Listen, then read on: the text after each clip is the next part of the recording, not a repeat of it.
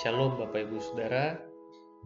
Semoga Bapak Ibu terus setia menikmati renungan harian sehingga Bapak Ibu dan saya menjaga hati tetap kudus, tetap berkenan di hadapan Tuhan, tetap merasakan Tuhan di tengah-tengah kondisi yang sulit seperti ini. Bapak Ibu Saudara, hari ini firman Tuhan terambil dari Lukas 18 ayat 16. Lukas 18 ayat 16. Tetapi Yesus memanggil mereka dan berkata, Biarkanlah anak-anak itu datang kepadaku, dan jangan kamu menghalang-halangi mereka. Sebab orang-orang yang seperti itulah yang mempunyai kerajaan Allah. Saudara-saudara, bacaan hari ini juga di dipasangkan dengan keluaran 19 ayat yang keluaran 19 dan 20 yang sangat kental sekali berbicara soal kekudusan. Allah harus menampakkan diri di dalam guntur, di dalam embun, dalam awan yang kelam dan seterusnya, sehingga Israel diliputi rasa takut. Setelah Israel diliputi rasa takut, barulah mereka hormat dan patuh pada Allah. Ya, inilah Israel yang notabene orang-orang dewasa. Tanda petik dewasa.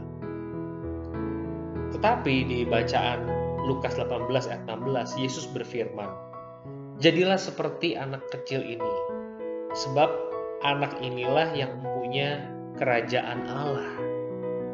Anak kecil, saudara-saudara, bukan orang dewasa. Saudara, kadang saya jalan sore sama anak saya atau jalan pagi sama anak saya keliling kompleks. Kadang saya bertemu ayah yang lain bersama putrinya, atau mungkin mama sama anaknya, putranya. Biasanya langsung saja anak-anak bermain bersama dengan anak-anak, sementara kami para orang tua ngobrol sendiri, ngobrol-ngobrol saling bertanya, Pak bisnisnya apa, tinggal di blok mana, dan sebagainya. Saya rasa diskusi antara orang tua itu begitu penting, strategis, dan anak kecil nggak usah lah ikut-ikutan. Toh mereka juga nggak ngerti apa itu bisnis, apa itu pekerjaan yang make money, dan seterusnya. Saya bisa bayangkan murid-murid Yesus yang dengan sigap melarang anak-anak datang ke Yesus. Seperti saya barangkali akan melarang anak saya datang ke saya waktu ngobrol dengan orang tua. Udahlah Kara, kamu di sana saja bersama dengan anak-anak. Kalau kita ke mall biasanya ada playground di dekat food court atau bahkan di dalam food court. Para orang tua berbisnis melakukan tindakan yang tanda petik produktif Sementara anak-anak main-main melakukan tindakan yang konsumtif. Kalau orang tua bicara soal bisnis, berapa juta, berapa miliar mungkin, anak-anak ya urusannya ayunan, perosotan, Lego, dan lain sebagainya. Saudara-saudara, renungan hari ini justru mengajak kita berpikir, apakah kita ini betul-betul punya pikiran yang dewasa, yang kudus. Apakah kita sudah kudus? Apakah kematangan kita secara umur berbanding lurus dengan kematangan kita secara watak? Atau hanya otak kita saja yang matang, tapi watak kita tidak matang? Kita dipenuhi dengan berbagai-bagai hal, tipu muslihat, sementara anak-anak itu begitu polos, kita suka ngomong kan, ya anak-anak polos, dan kita menertawakan mereka.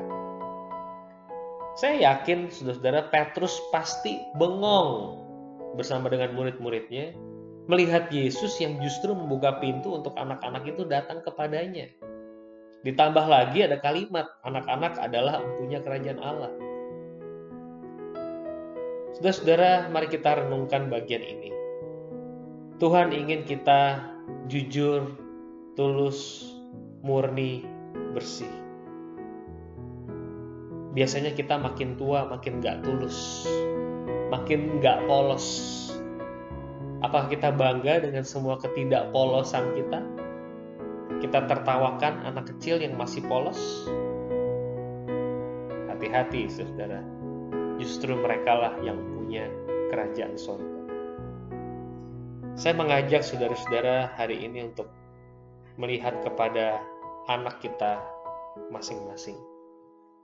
Mereka nggak pinter bohong, kita pinter bohong kita jago berbuat dosa. Anak-anak tidak bisa, sulit mereka untuk menutupi dosanya. Selamat berefleksi, saudara-saudara. Tuhan memberkati.